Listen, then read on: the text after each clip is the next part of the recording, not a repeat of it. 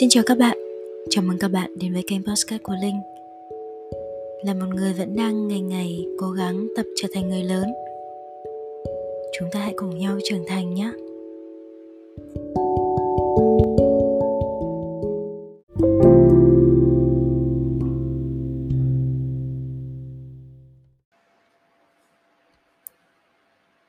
Chào mừng các bạn đến với kênh Podcast của Linh. Và đây là tập đầu tiên mình xin tự giới thiệu về mình, mình là một người đã hơn 30 tuổi rồi. Tuy nhiên mình tự đánh giá rằng mình vẫn chưa lớn. Mình vẫn còn rất nhiều rất nhiều những điều cần phải học hỏi, cần phải cố gắng để ngày một trưởng thành hơn. Và đôi khi nhìn lại, mình cảm thấy mình thật là trẻ con, dễ buồn, dễ tủi và yếu đuối và hôm nay thì tập đầu tiên này mình ờ, muốn nói về một cái đề, đề tài một cái chủ đề mà mình nghĩ rằng bản thân mình hiện tại bây giờ vẫn còn đang phải cố gắng rất nhiều để vượt qua. Đó là việc đừng cố gắng làm người tốt trong mắt tất cả mọi người.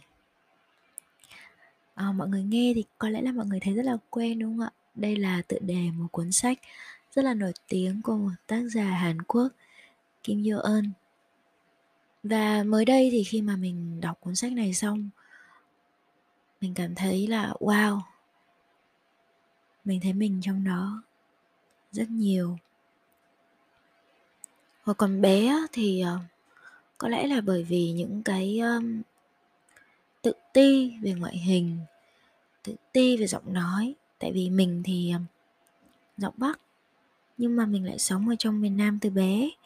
Và mình sống trong một cái môi trường mà các bạn đôi khi sẽ hay chọc kẹo là Bắc Kỳ. Thì ờ, đủ thứ tự ti hết.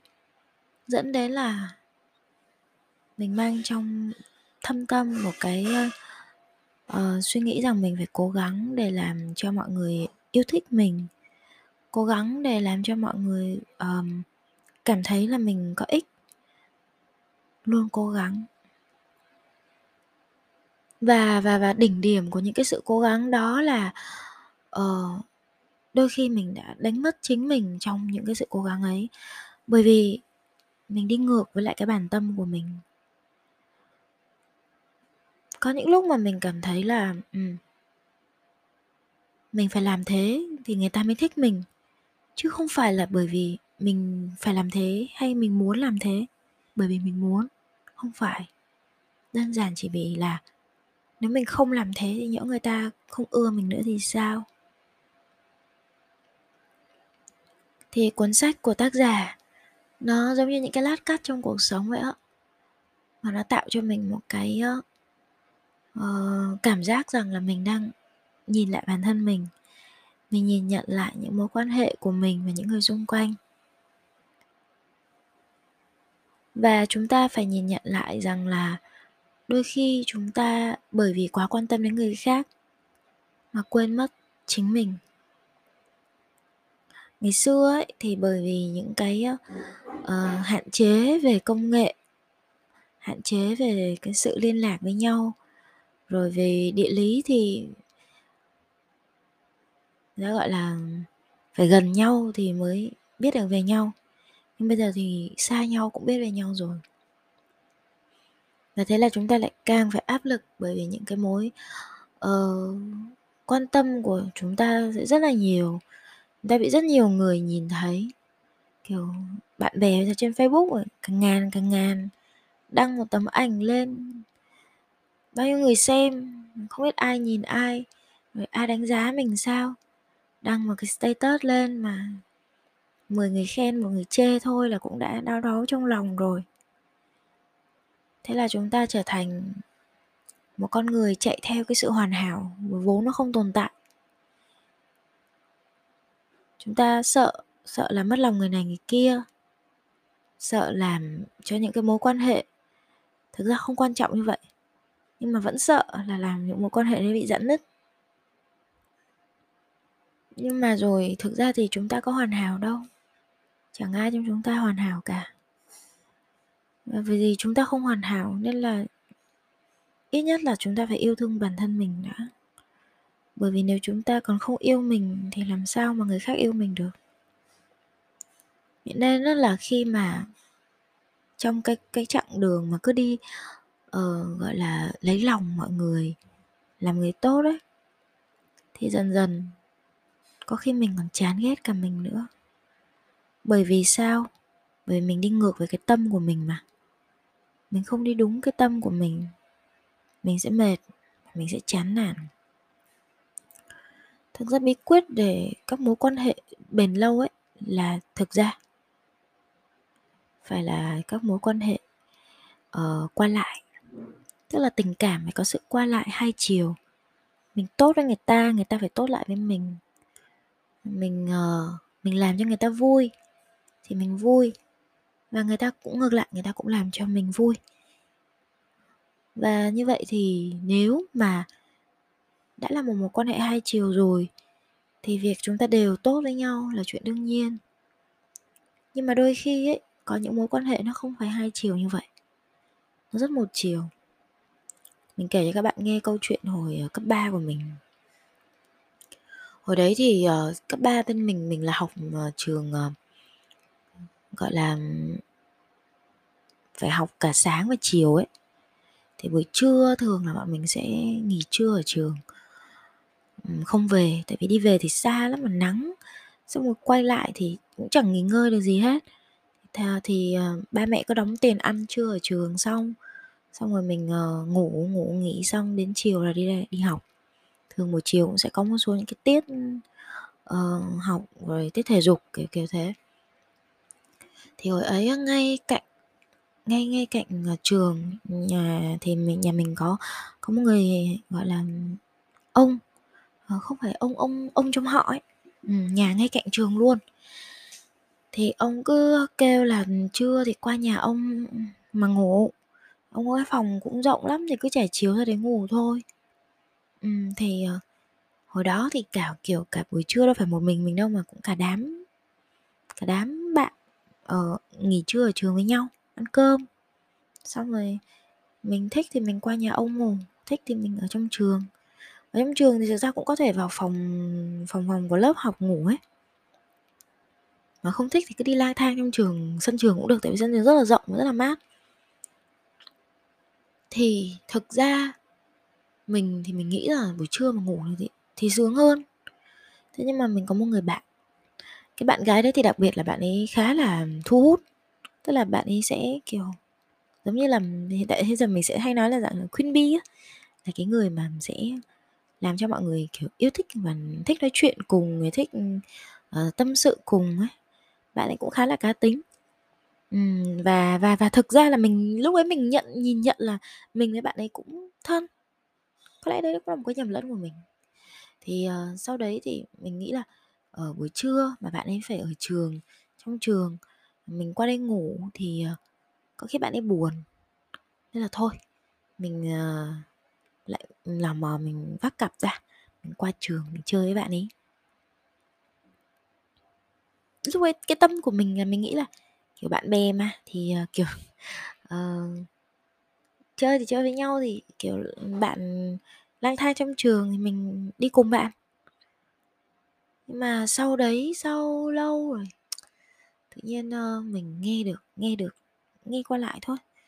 Là bạn ấy nói là mình hám hơi bạn ấy nên là mình cứ bạn đi đâu mình bám theo. Có lẽ sốc chứ các bạn. Thực sự là cảm thấy kiểu những cái cảm xúc lúc đấy của mình mình cũng không biết là nói làm sao nữa. Nó vừa có thất vọng thất vọng chứ. Tại vì hóa ra là cái cái cái cảm nhận nhận của mình và cảm nhận của bạn ấy cũng không giống nhau về tình bạn. Rồi có tức giận chứ? Tại vì hóa ra bạn mà lại nói với nhau như vậy, nói về nhau như vậy, quá buồn, quá thất vọng. Và tính mình thì rất là thẳng. Thế là mình đi vào một ngày nào đó mình ngồi và nói chuyện với bạn ấy. Mà thực ra là khi mà nghe cái cái lời đó từ người khác xong, mình cũng bán tin bán nghi thôi.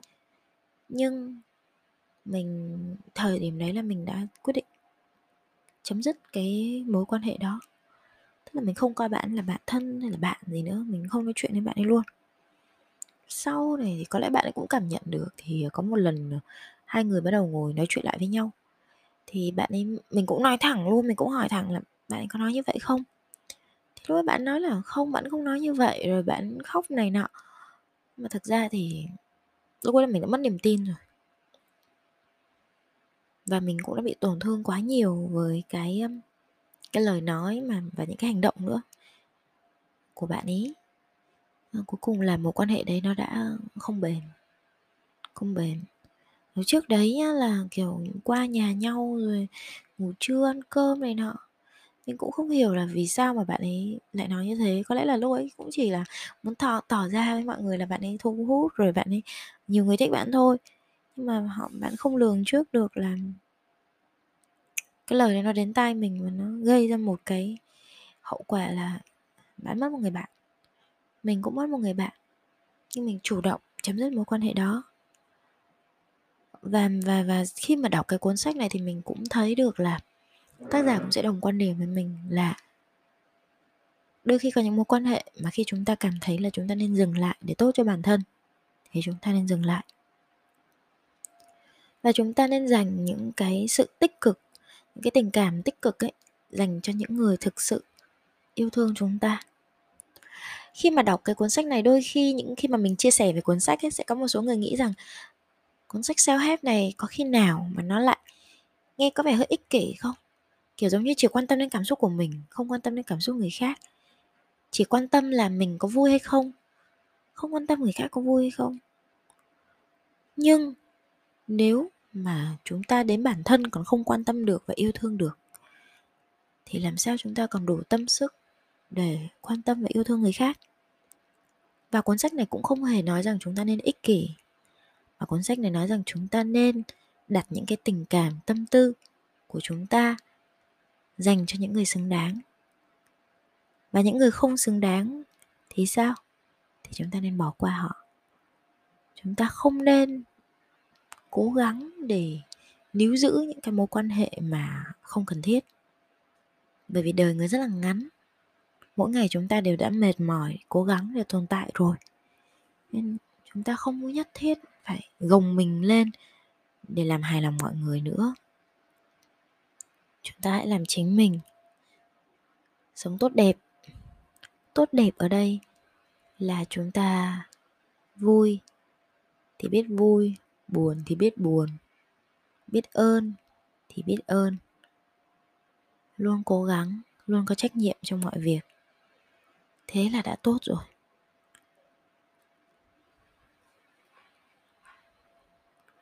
Bởi vì á, chúng ta không có nhiều thời gian trong một ngày để yêu thương mình đâu. Đôi khi trong cuộc sống này chúng ta quá bận rộn, chúng ta phải đi làm mà thực ra đi làm là một cái môi trường mà chúng ta sẽ rất rất rất là phải quan tâm đến nhiều người, quan tâm đến sếp, quan tâm đến khách hàng, quan tâm đến đồng nghiệp. Thế nên trong những khoảng thời gian ít ỏi còn lại dành cho bản thân, hãy quan tâm bản thân, quan tâm bản thân nhiều hơn một chút. Đôi khi hãy dành những cái thời gian để chăm sóc cho tâm hồn mình, để cho bản thân cảm thấy là mình không bị bỏ rơi bỏ rơi về cảm xúc hãy cho thời hãy cho bản thân những cái khoảng lặng để được nghỉ ngơi nữa. Và mình nghĩ rằng là đến cả thời điểm này, đôi khi mình vẫn sẽ bị ảnh hưởng bởi cái suy nghĩ của mọi những cái người khác, chứ không hoàn toàn thoát khỏi được đâu. Tại vì chúng ta sống trong một cái môi trường như mình đã nói, đó là có quá nhiều người xung quanh và chúng ta bị ảnh hưởng bởi quá nhiều điều. Thế nhưng mà nếu chúng ta từ từ thực hành được ta thực hành được cái việc mà tập trung vào bản thân. Tập trung vào những cái điều tốt đẹp của bản thân và những người tốt đẹp đối với chúng ta thì dần dà chúng ta sẽ tìm được hạnh phúc. Còn nếu mà chúng ta vẫn cứ lạc trôi trong cái việc ừ, cố gắng cố gắng để mang lại uh, uh, gọi là sự hài lòng cho người khác nhưng mà lại không quá quan tâm bản thân mình thì từ từ chúng ta sẽ rơi vào cái sự bất hạnh bởi vì sự cố gắng mà không được đáp trả thì sẽ không bao giờ mà có thể uh, đạt được một cái đích tốt đẹp cả uhm, trong cuốn sách thì nó rất là hay. Mình cảm thấy nó, kiểu, mang lại cho mình những cái suy nghĩ tích cực hơn cho bản thân đấy Mỗi người khi đọc, mình nghĩ là đều sẽ tìm được mình ở đâu đó trong những trang sách. uh, nó sẽ có những cái bài học về việc là làm sao để chúng ta tìm được hạnh phúc.